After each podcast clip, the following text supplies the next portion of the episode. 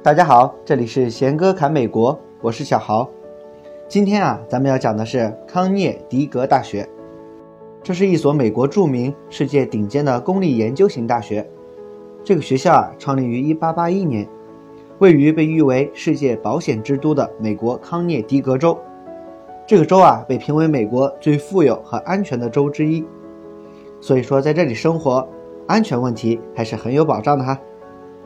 这个康涅狄格大学啊，它的学术比较自由，本科学生呢在大二结束之前都可以不确定自己的专业，你可以随时任意的转换专业。大二之后呢，只要得到学校顾问老师的认可，也依然可以随时转换专业。也就是说，在大学期间你是一直可以换专业的，而且没有次数的限制。学校里平均每人换专业的次数啊，差不多是三次左右。由此可见。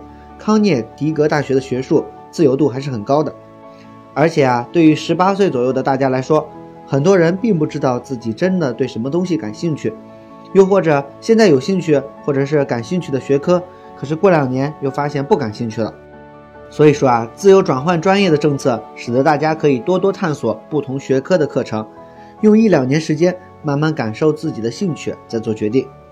另外啊。康涅狄格大学的各个专业也很少采取强制选修，除了每个专业基础课程是必修之外，高级课程的自由度还是很大的。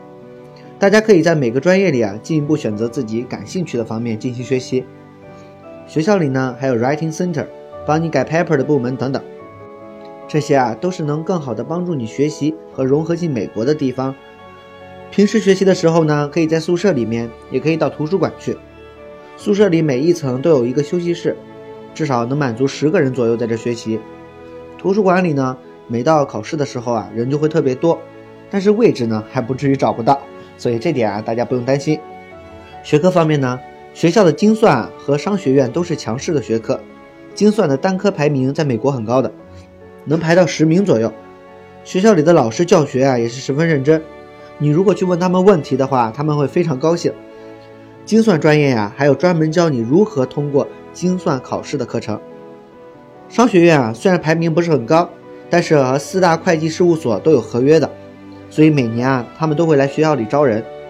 学校里啊，还有全美唯一的木偶制作专业，同时还有一个小型的木偶展览馆，里面啊有各种年代的木偶可以供大家参观。安全方面呢，刚才也说了，在这里学习是非常安全的。学校里呢有二十四小时的警察和宿舍上门开锁服务，而且基本上三十米以内啊就会有一个小的蓝色的灯，你按一下灯上的按钮呢，就会有警察叔叔在一分多钟的时间内开着车过来找你。虽然说是这样说了，理论上也是这样的哈。而通过数据上来看呢，美国教育安全部的数据显示，康涅狄格大学的犯罪记录啊，最多也就只是盗窃和酗酒。到目前还没有发生威胁个人安全的事件。另外呢，学校的环境还是很可以的，周围是树林，学校里面啊还有两个人工湖，都是很清澈的那种。夏天能看到鹿，没下雪的时候啊还是能看到一些松鼠的。还有长期住在学校里的河狸和鸭子。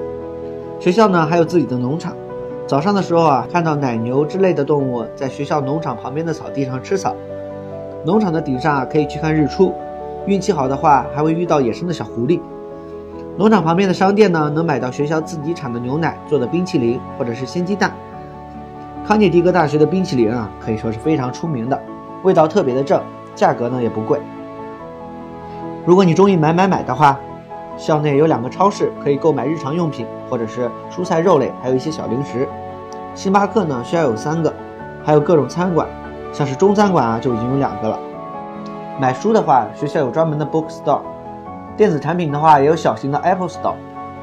如果只是日常所需的话，学校内是完全可以应付的。但是如果大家想买大件的家具或者衣服、鞋子、化妆品之类的话，还是要去校外。像奥特莱斯这种商场的话，坐车差不多四十分钟左右就能到；沃尔玛这种大型购物超市的话，二十分钟左右就能到。这种大型超市里面的东西，可以说是几乎能满足您所有想要的了。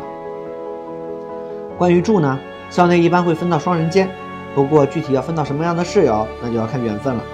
但是可以提前匹配，也就是你在分宿舍之前，提前找好人来当你的室友。刚入学的话，住的宿舍肯定没有其他高等级的宿舍好。但是桌子啊、床啊之类的还都是很齐全的。唯一比较不好的一点呢，就是没有单独的浴室。不过一层有一个公共浴室，有三个隔间，因为大家的作息时间还是有一定差别的，所以不至于排队洗澡的地步。当然，如果你不想住宿舍的话，刚入学也是可以搬到校外去的，并没有任何的限定。至于气候呢，就没有那么友好了，这边还是十分的冷的，所以它是美丽动人嘛。夏短冬长，一年里面啊有半年时间都在下雪，春秋季呢基本就没有了，早晚的温差也挺大的，所以下大雪的时候啊有时候会停课。不过学校会提前发邮件通知学生。对生活来说的话，倒没有什么太大的影响。学校里面啊哪儿都有暖气，而且二十四小时供应，热水也是，所以即使冬天很长，也能温暖过冬。在社团方面，学校有七百多个社团。每年刚开学会有社团招生，整整一条街全是各种社团招生的现象，特别的热闹。一般来说，朋友们也大多都是社团里认识的，课上认识的还是比较少。学校里面的人啊都是很好的，也愿意接纳新朋友。社团的话，一开始可以先加入一些有趣的社团，你感兴趣的，比如日本学生组织的剑道社，或者是中国学生组织的 CSSA，还有各种的义工活动。另外啊，学校里面有一个大型球赛场地，平时可以买票进去看各种球赛，还有健身房，有两层楼，里面有游泳池，而且计划在建的还有一个新的健身房。学校外啊有滑雪场和六旗游乐场，还有冒险公园。如果想去滑雪场滑雪的话，坐车差不多半个小时就能到。六旗游乐场里面有二十多台各种各样的过山车，一趟下来可以说真的是身心舒畅了。冒险公园的话是建在山上，有直达的巴士去那边，所以说在课余活动这方面还是非常丰富多彩的。如果你想找工作的话，其实还是很方便的。学校的一些课程啊，从刚开学就会开始教你如何写简历，如何能打动面试官的心。同时啊，你的顾问老师也会教你如何申请到一些很好的实习。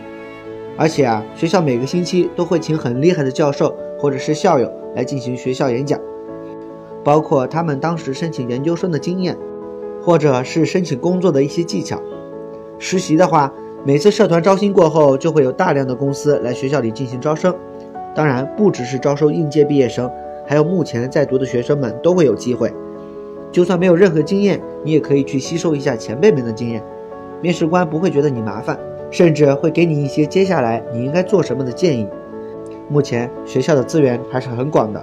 和各大公司都有合约，所以每年的毕业生就业率啊也是非常可观的。尤其啊，学校里还有不少和中国、德国、英国等国家的海外学习和实习项目，研究的资源项目也是很不少的。所以说就业这方面也是不用担心的。好了，本期就讲到这里了。如果你还有更多想了解的问题，可以添加小助手，或者关注我的个人微信公众号“贤哥侃美国”。更多留学问题等你来撩。另外，为了更好的跟大家交流与沟通，我们创建了贤哥粉丝群，欢迎你的加入。我们下期再见。